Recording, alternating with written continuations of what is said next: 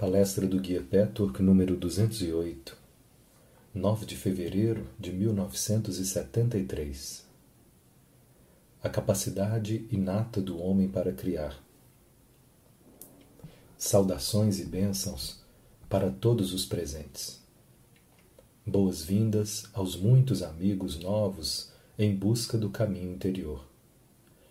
E boas-vindas aos velhos amigos que já estão no caminho. Nessa palestra, vou procurar expor esse tópico de tal modo que ele atenda aos requisitos desses dois grupos, tanto para aqueles que são novos em nosso ambiente e não conhecem o material, que estão esperando encontrar essa noite alguma resposta, talvez como parte inicial de uma resposta maior que virá gradualmente.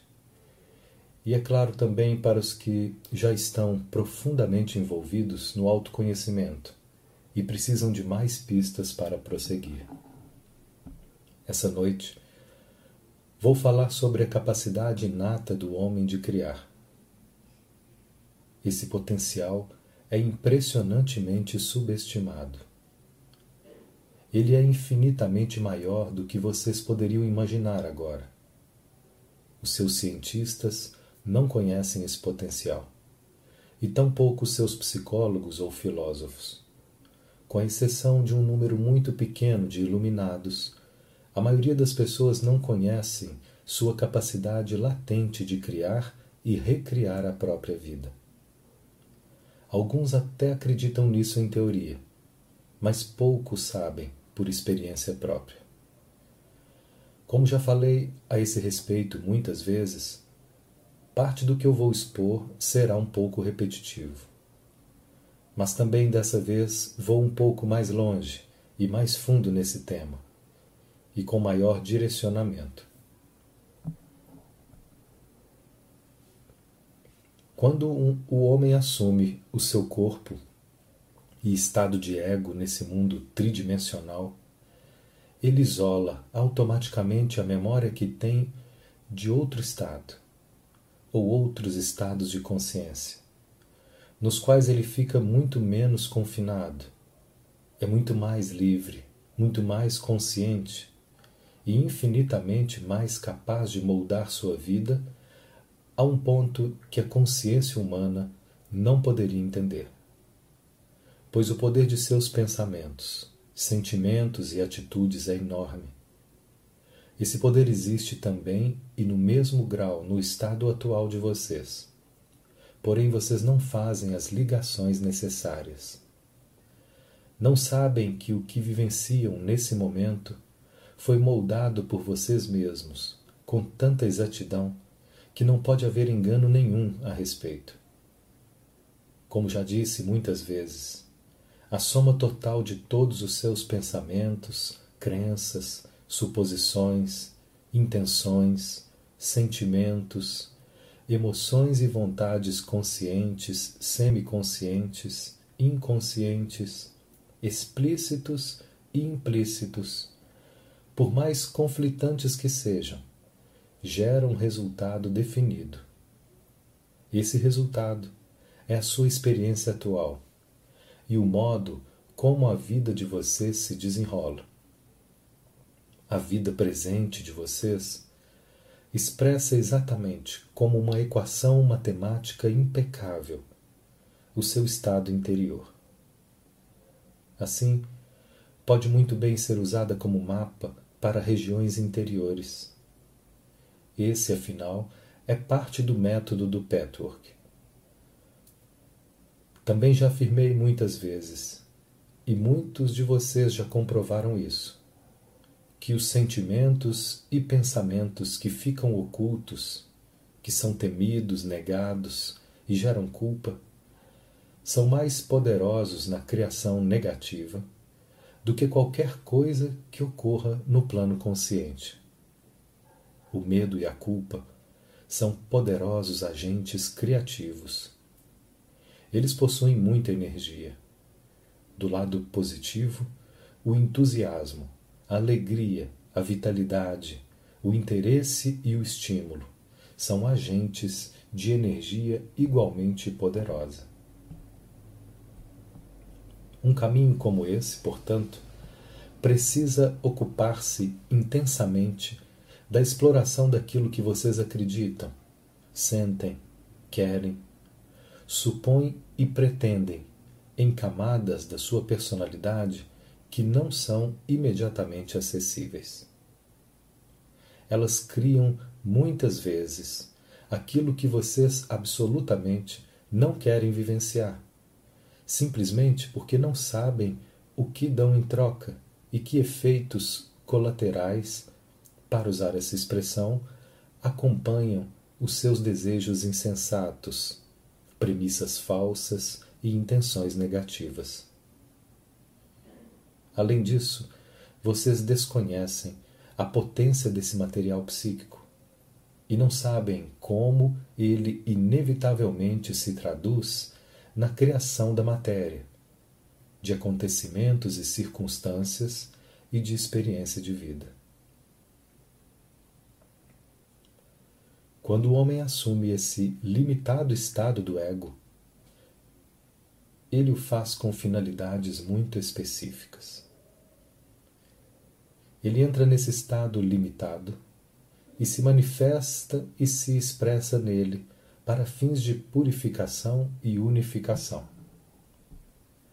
Não seria possível fazer isso com tanta rapidez e eficácia se vocês, meus amigos, estivessem em plena posse de sua consciência e faculdades pois a sua personalidade do ego, como se expressa agora, não é senão um aspecto isolado, ou vários aspectos isolados da sua personalidade total.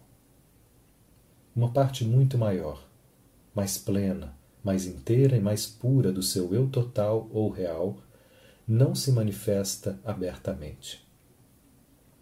Já disse muitas vezes que a personalidade é formada por aspectos de consciência a manifestação de alguns aspectos em uma forma isolada, a realidade tridimensional e ego, permite o foco e a percepção que estão ausentes quando esses aspectos não purificados estão submersos na personalidade em grande parte purificada. É fácil deixar de vê-los, mas mesmo assim eles existem como empecilhos essenciais a outros desenvolvimentos que superam de longe o escopo da consciência humana. Esses desenvolvimentos ocorrem, é claro, em esferas da realidade que não podem ser compreendidas por vocês nesse momento. No entanto, é possível ativar as capacidades do eu maior concentrar-se em sua direção e ser receptivo à sua voz interior, sempre presente. Da mesma forma, é possível concentrar-se e ser receptivo aos aspectos negativos da personalidade, que estão profundamente ocultos e que também precisam ser manejados na jornada da evolução. Esse caminho ensina vocês a conhecer todas essas camadas ocultas e lidar com elas adequadamente. Assim, existem em vocês partes mais desenvolvidas e partes menos desenvolvidas que não se manifestam. O que se manifesta, portanto, tem condições e o instrumental para explorar, trazer à tona e unir-se a outras partes que, por enquanto, não se manifestam.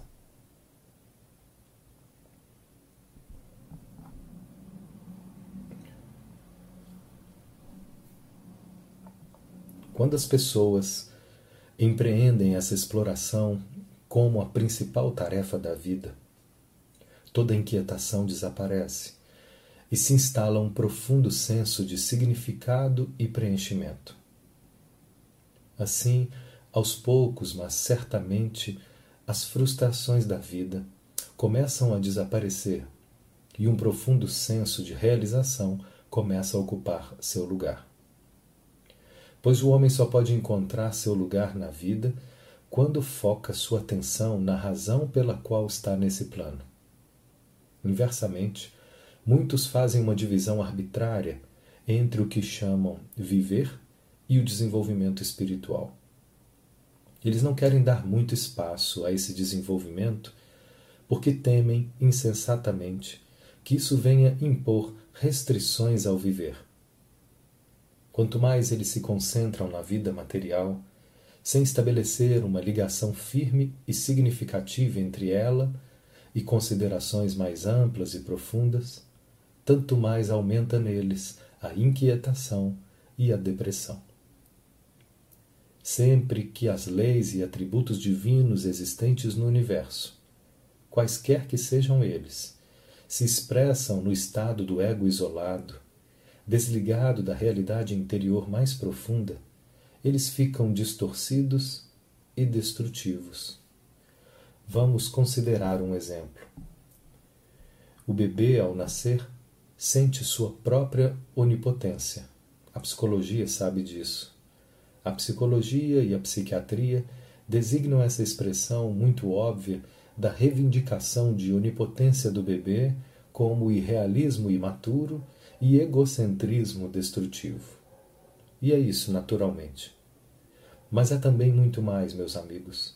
É a memória de outro estado, um estado de consciência no qual, de fato, os pensamentos se transformam em coisas e acontecimentos no momento em que são formados.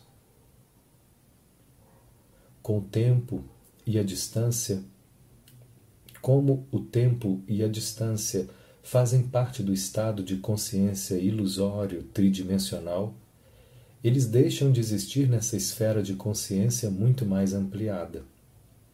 A consciência do bebê ainda está parcialmente sintonizada com o estado de sua personalidade total. Mas ao traduzir a memória para o estado de ego limitado e confinado, o resultado sai embaralhado.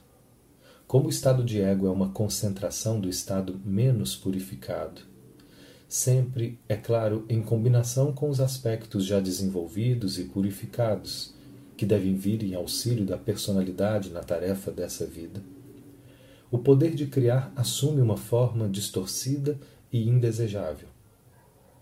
O ego sempre vive com a ilusão de que não é apenas separado dos outros, mas que os outros são essencialmente antagônicos ao seu bem-estar. Assim, tudo que o ego faz é sempre contra, em competição ou em comparação aos outros. É isso que cria a destrutividade e o egocentrismo.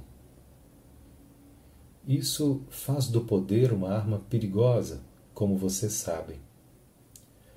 Todos vocês sentem o poder como algo que temem nos outros e que provoca culpa em vocês. O poder, assim, sempre exclui o amor e a alegria, pois é uma expressão intensamente separatista. Mas quando vocês conciliam a divisão do ego com o eu real, total, e assim descobrem o princípio unificador, também descobrem que o interesse de vocês nunca está em oposição ao interesse dos outros. Embora à primeira vista possa parecer que está. E descobrem ainda que o poder e o amor não precisam ser opostos. Nesse momento, vocês podem começar a usar o seu poder inato de criar e recriar a própria vida e vocês mesmos. Vocês passam a entender melhor porque o seu conhecimento, porque o conhecimento do seu poder de criar é perigoso enquanto vocês não tiverem purificado o aspecto distorcido que encontrou expressão nesse corpo e nessa vida. E enquanto esse aspecto não tiver descoberto, as realidades interiores eternas, que são muito mais reais do que aquilo que vocês consideram a realidade exterior. A frustração do bebê é evidente. Quando seu pensamento e o seu desejo não se transformam imediatamente em realidade. Os acessos de raiva infantis acontecem exatamente por causa disso. O imediatismo de causa e efeito sendo a causa o pensamento ou desejo e o efeito a experiência, é um fato constante no estado de consciência que vai além do ego. Uma das tarefas que a maioria dos aspectos isolados do ego, encarnações humanas, precisa aprender é a paciência confiante, seguir a corrente, ter receptividade sem teimosia. Assim, a memória do poder de criar precisa ser temporariamente apagada, para que esse aspecto manifesto da personalidade possa aprender o que precisa aprender. Pelo aprendizado dessa lição, as ligações mais profundas se restabelecem espontaneamente. Só que não parece ser memória relembrada. Parece uma descoberta nova, a ligação dos pensamentos, desejos, intenções, sentimentos e atitudes com a experiência institui a consciência orgânica do poder de criar. Agora já não existe perigo de usar o poder contra os outros. Agora a ilusão de que o interesse próprio é necessariamente contrário aos interesses dos outros é desfeita. Creio que nem é preciso dizer que não são apenas os bebês que apresentam essas reivindicações egocêntricas, antagonistas de onipotência. As pessoas não desenvolvidas, imaturas e destrutivas também fazem isso, e muitas vezes exteriormente.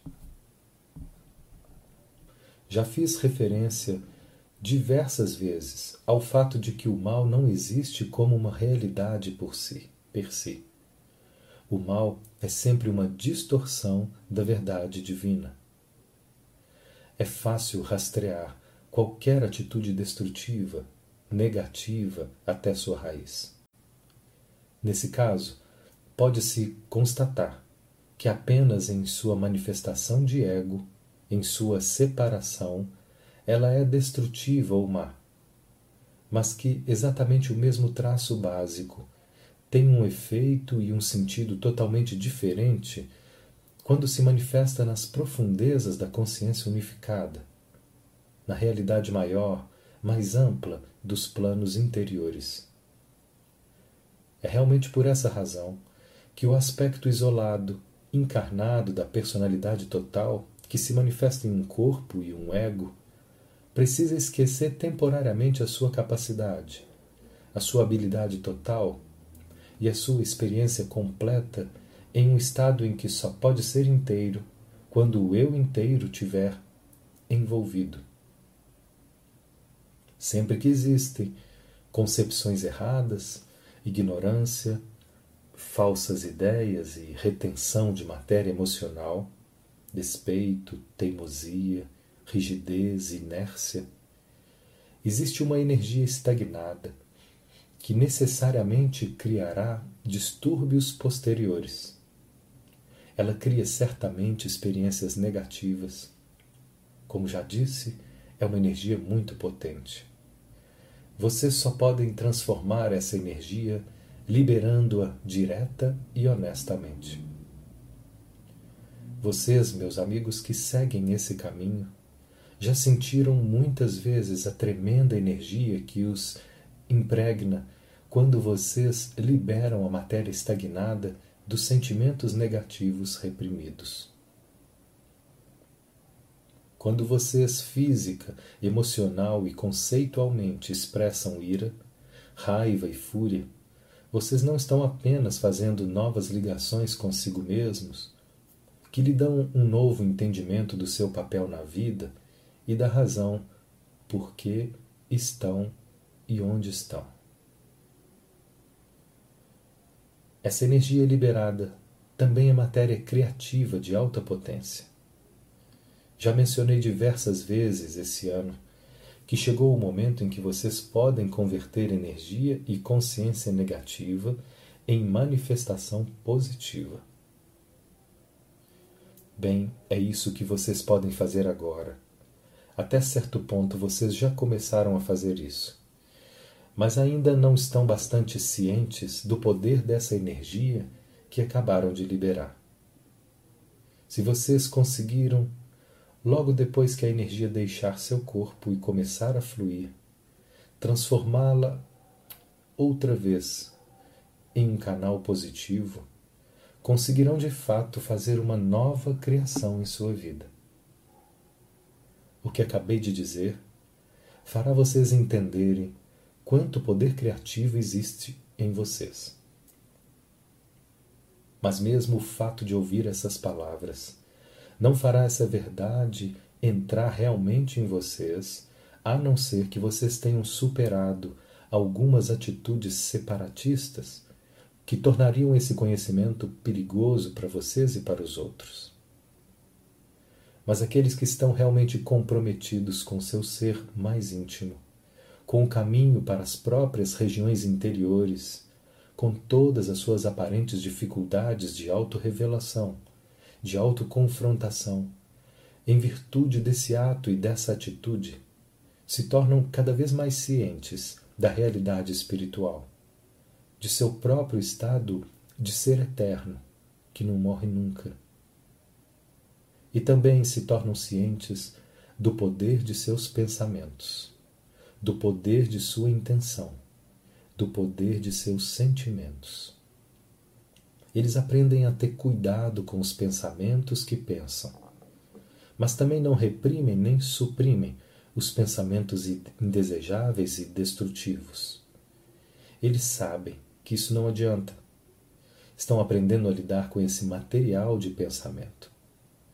Questionam a exatidão estão abertos para outras alternativas. Aprendem a entender o que dentro deles lhe dá vontade de pensar daquela forma e qual é o preço de que fato pagam.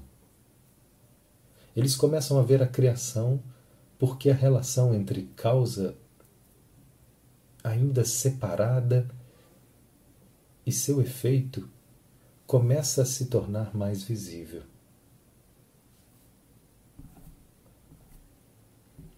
À medida que avança esse processo de crescimento, ocorre a recriação.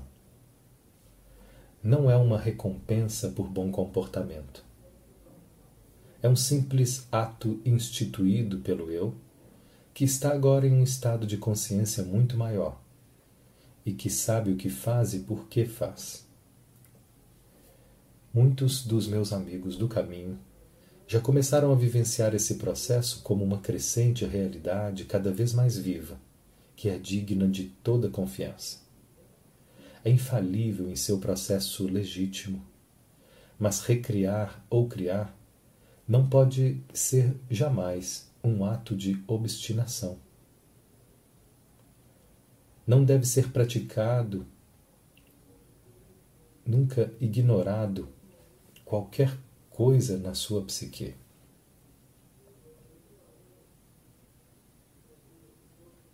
Existem orientações metafísicas e espirituais que conhecem e postulam esse poder criativo do pensamento.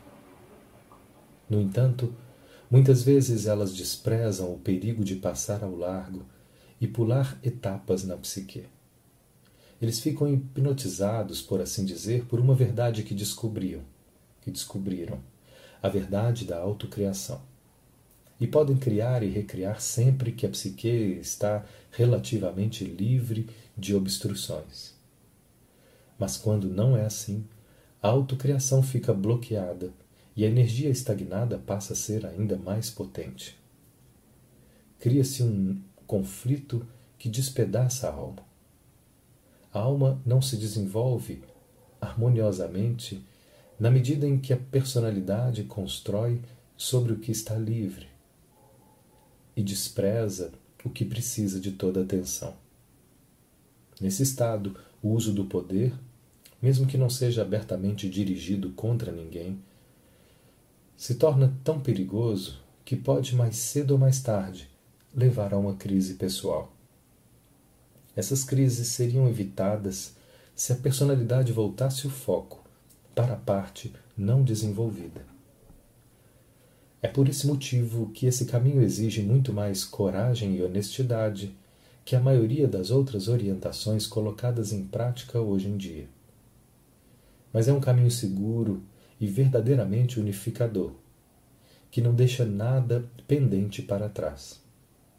Ele provê a real harmonia da alma, exatamente porque o processo é lento e não há resultados rápidos ou mágicos.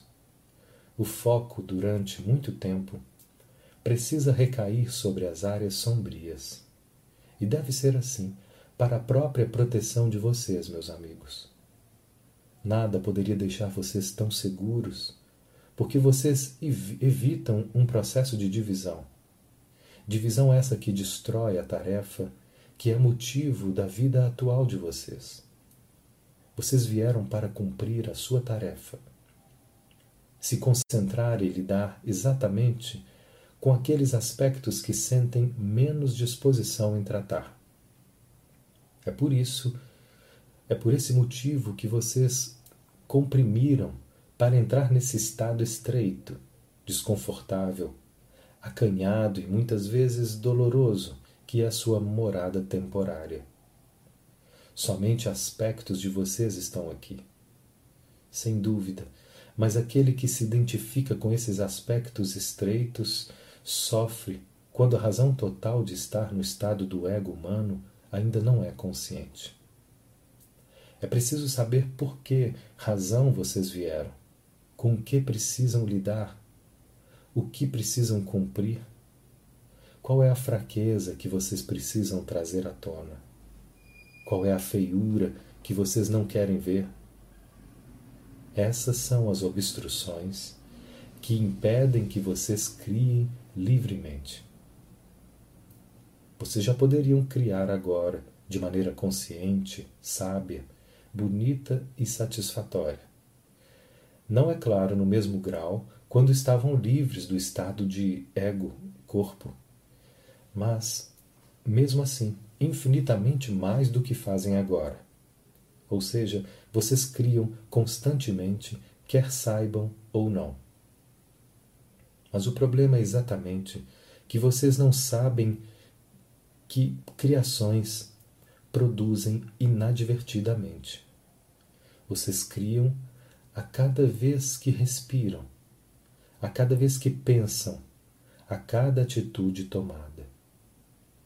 Esses são agentes poderosos, meus amigos, e seria melhor saber o que vocês estão fazendo e como criam. O seu desligamento das sementes criativas que vocês plantam e seus resultados é o que causa tanta dor e frustração desnecessárias. Muitas vezes vocês só percebem o resultado muito tempo depois, sem ter a menor ideia do que em vocês produziu aquilo. Mas essa consciência pode ser reconquistada se assim o desejarem. A concentração construtiva, isso é muito diferente de uma atitude sentimentaloide nos seus aspectos não desenvolvidos, significa que vocês estão cumprindo a tarefa que os trouxe para esse mundo. significa que vocês se unificaram para poder manifestar o forte poder criativo e usá-lo agora em sua vida, de maneira consciente e propositada. O processo criativo e as técnicas específicas para aprendê-lo são mostrados vagarosamente a vocês. Já lhes mostrei algumas das técnicas relacionadas à meditação. Quando vocês meditam, vocês criam. Nesse estado concentrado e relaxado, a energia e a consciência encontram um foco tal que as poderosas sementes criativas são liberadas. Mas as técnicas de meditação e criação precisam ser necessariamente uma preocupação secundária pelos motivos já mencionados. Quando existe uma determinada base de purificação interior e autoconhecimento, essas técnicas podem ser ampliadas. Nesse caso, haverá segurança do ponto de vista desse caminho espiritual. O seu ser estará verdadeiramente ancorado na realidade e em um processo unificador, de modo que nenhum aspecto que vocês devem cumprir nessa vida será deixado de lado. O processo orgânico do autoaprendizado, da meditação criativa, recriando a experiência de vida, virá como a expansão intuitiva e espontânea da sua consciência. Assim como vocês entenderão intuitivamente a realidade cósmica de uma maneira experimental, em contraposição à teórica intelectual. Também aprenderão a valer-se dos seus poderes e recursos inatos. Há um mecanismo interior que é muito importante vocês entenderem e que eu gostaria de elucidar rapidamente. Meus amigos que trabalham nesse caminho já passaram muitas vezes pela experiência de ouvir o helper sugerir uma meditação específica e o compromisso na meditação para uma autoexpressão positiva que vocês desejam profundamente, pela qual anseiam e que lamentam não alcançar. Então, quando vocês se preparam para esse processo, sentem uma resistência em prosseguir. Algo em vocês parece detê-los e vocês não conseguem se forçar a ir em frente. Ou vocês podem esquecer de fazê-lo por conta própria, simplesmente não lhes ocorre. Ou seus pensamentos não têm energia, convicção e clareza, são difusos e vocês acham que assim o seu efeito é pequeno. Pode até acontecer de vocês sentirem uma franca resistência a meditar pela coisa que mais desejam. O que é esse bloqueio? Vamos supor que vocês estejam solitários. Vamos supor que vocês anseiam por um relacionamento pleno e frutífero. Abundância de alegria, de troca, de partilha, de reciprocidade em todos os níveis. Na realidade, vocês nasceram com o direito a essa e outras realizações. Pois a abundância do universo está aí para todos. Ninguém está excluído. Mesmo assim, talvez dificilmente ocorra essa ideia de plantar a semente na meditação, o que significa criá-la, através de um pensamento claro e nítido naquele sentido, o compromisso de querer, de experimentar, de concretizar e transformar a experiência em realidade. Vocês podem estar perfeitamente cientes do princípio dessa prática de meditação. No entanto, desistem de empregá-la. Mais significativo ainda é que quando, depois de uma sugestão, vocês formulam um padrão de pensamento criativo, percebem em seu íntimo uma estranha e inexplicável relutância. É como se houvesse em vocês uma parede que impedisse o compromisso claro e conciso com aquilo que vocês desejam ardentemente. Vocês já pensaram sobre o significado dessa resistência? Vocês querem muitíssimo uma coisa. Acreditam que ela seja possível. Aceitam na mente os princípios da criação. Contudo, sentem que a mente está estranhamente paralisada. Para poder soltar os pensamentos, lançar os pensamentos em solo fértil, na substância criativa, ou naquilo que eu chamo substância da alma, onde qualquer semente cresce e dá frutos. O motivo dessa relutância, na verdade, é muito simples. É o mesmo mecanismo perfeitamente aferido de autoproteção, que sabe que alguma coisa em vocês ainda não está pronta para aquela experiência. Vocês mesmos colocam obstáculos no caminho. Talvez seja a falta de vontade de dar e aceitar a realidade no seu nível. Talvez seja uma atitude negativa, disfarçada em relação ao outro sexo, com a qual vocês não querem lidar, porque ao mesmo tempo o desejam e precisam muito e não estão prontos para resolver esse conflito interno. Seja qual for o obstáculo, ele precisa ser confrontado, explorado, entendido e eliminado. Caso contrário, e se vocês mesmos assim criarem, porque sua mente e sua vontade estão muito enfocadas, a vontade externa, imposta, trará seus efeitos.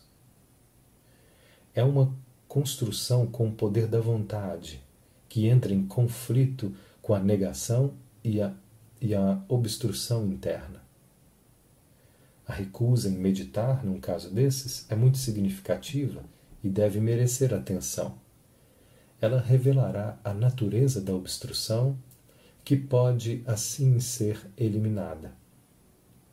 Do contrário, vocês vão criar teimosamente no nível do ego, o que não pode satisfazer o coração e a alma. A mente do ego tem o poder de criar e cria continuamente. Mas se criar separadamente do ser interior, os resultados também serão separados. A força de vontade, a vontade exterior, pode, na verdade, ser eficaz até certo ponto. Ela cria matéria, submatéria e experiência, mas não em benefício de vocês. Ela cria com uma teimosia sem sabedoria, visão geral e entendimento, sem profundidade. Faltam-lhe a ligação interior e a completude, de modo que o que ela constrói muitas vezes é mais penoso do que desejável. Na prática, usando o exemplo escolhido, isso se manifesta na criação de uma parceria que seria matizada e afetada basicamente pelas áreas do eu que foram negligenciadas, e o relacionamento estaria envenenado pela raiz. Quando vocês perceberem que a voz interior resiste ao processo de pensamento criativo, tomem isso como um sinal de que há passos a dar no plano interior. Quais são esses passos é algo que vocês precisam perguntar. Vocês precisam mudar o foco da criação para explorar o significado de sua relutância em criar aquilo que corresponde aos seus anseios e descobrir quais os empecilhos.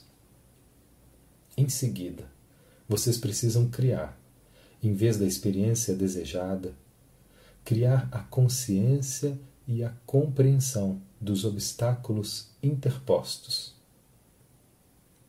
Com isso, a relutância será eventualmente dissolvida e vocês se encontrarão inteiramente livres para plantar novo material de pensamento criativo no solo da substância da alma. Vocês não podem criar nada que já não exista no universo, meus amigos. Tudo já existe dentro de vocês todas as respostas, todo o conhecimento, todo o poder de criar, de sentir, de desfrutar, experimentar. Todos os mundos existem no seu interior. Pois o verdadeiro universo está dentro, e o mundo exterior não passa de um reflexo, como uma imagem no espelho. Tudo que vocês precisam saber sobre si mesmos e sobre sua vida já existe em seu íntimo e esse conhecimento pode se manifestar se vocês aprenderem a se concentrar, a desejar, a ter essa meta, comprometer-se com ela, criá-la. Algumas das respostas estão nos níveis mais superficiais do chamado subconsciente. Outras estão em níveis muito mais profundos, mas tudo pode ser acessado se vocês derem os passos necessários. Assim, a criação e a recriação são basicamente uma questão de foco. Se vocês querem criar a partir do ser interior, o foco precisa ser relaxado. Se vocês criarem a partir do nível do ego, será um foco tenso, gerador de ansiedade. Se for um foco interior, relaxado, será relaxado exatamente porque vocês não pulam nenhuma etapa. Ouçam com ouvidos apurados as respostas do eu interior. E se vocês detectarem obstruções, deem atenção a elas e depois tratem delas. Dessa forma, criarão condições internas para entender suas obstruções. Esse é um dos aspectos do processo de criação e recriação. É um aspecto muito importante que pode ser usado não apenas por aqueles que já estão no caminho, mas por aqueles que talvez venham a trilhá-lo. Todos vocês podem ouvir a si mesmos e perguntar ao ser mais íntimo para onde ir, em que direção se concentrar. Mas aprender a ouvir é uma arte que muitas vezes só é dominada mais adiante no caminho. Ela existe um certo grau de autoconhecimento. Para o iniciante isso não é fácil, mas é possível. Pelo menos temporariamente, deixar de lado a vontade do eu e abrir-se para o que diz a vontade, a voz interior. É preciso, por exemplo, ter consciência do fato de tomar por realidade aquilo que se deseja, do seu interesse em querer uma determinada resposta e não a outra, do seu medo de obter uma determinada resposta. Todas essas atitudes e sentimentos podem ser sutis e bem escondidos ou racionalizados, de modo que é necessário exercer algum grau de discernimento até a voz poder ficar realmente livre. Vocês só poderão confiar na voz na medida em que tiverem se libertado. Cada vez que vocês, de maneira consciente e propositada, deixarem de lado a vontade do eu, afirmarem como ela se manifesta, do que vocês gostariam e não gostariam de ouvir, e mesmo assim expressarem sua confiança na voz divina, vocês ficarão mais fortes e mais livres. Assim sua fé estará assentada num alicerce firme e realista. Na medida em que vocês estiverem cientes de querer uma resposta e não outra, vocês evitarão a confusão e a dispersão. Caso contrário, vocês vão se iludir, acreditando que recebem resposta de inspiração divina, que nada mais são do que a manifestação do que o ego gostaria que fosse realidade. É somente quando vocês atingem, quando vocês atingirem um estado em que têm consciência muito clara do interesse do ego, e que querem alguma coisa de uma determinada forma e não de outra, é que as respostas interiores começarão a ser confiáveis. Mas se vocês já estiverem cientes do seu interesse e da tendência a distorcer a resposta e serem parciais com relação à resposta que desejam obter, essa própria ciência criará um novo canal de verdade para a realidade interior. Nesse caso, vocês ouvirão uma profunda, profunda voz interior que fala a verdade. Nesse caso, o foco será significativo, relaxado, mas suficientemente conciso para criar novas formas de pensamento e, portanto, novas experiências desejáveis. Um segundo aspecto importante da recriação é o elemento tempo com que vocês precisam lidar no nível do ego. A impaciência é outra distorção de um estado mais completo de consciência, no qual a criação é imediata. O pensamento produz a forma no momento em que é emitido. A impaciência é a memória dessa experiência sem a ligação com o eu interior de modo que a lição que o ego aprendeu não é compreendida. Somente no nível do ego tudo é separado, o efeito da causa, a alma de alma, forma e experiência do pensamento, interior do exterior.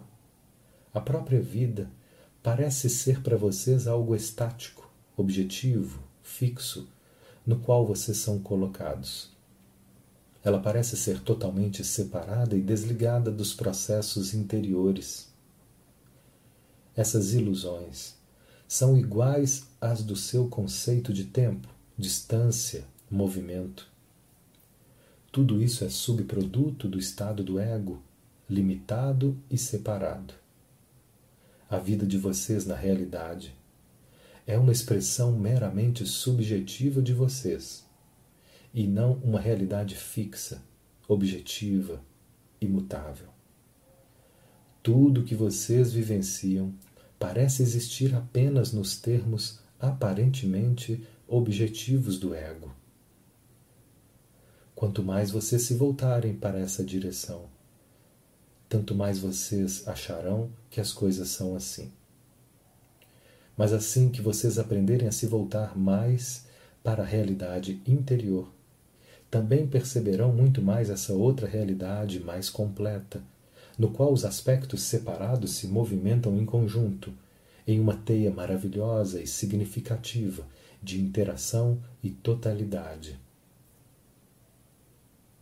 Parte do processo criativo é a paciência para deixar fluir, para que vocês aprendam a confiar e deixar que a vida devolva a vocês o que vocês deram a ela e isso exige um período de espera para que a semente cresça. Como vocês esperam? Esperam duvidando? Esperam impacientemente? Esperam com medo? Esperam tensos? Ou esperam com serena confiança? Ou será que a confiança de vocês é credulidade e confusão entre o desejo e realidade? De modo que não podem confiar na confiança que têm.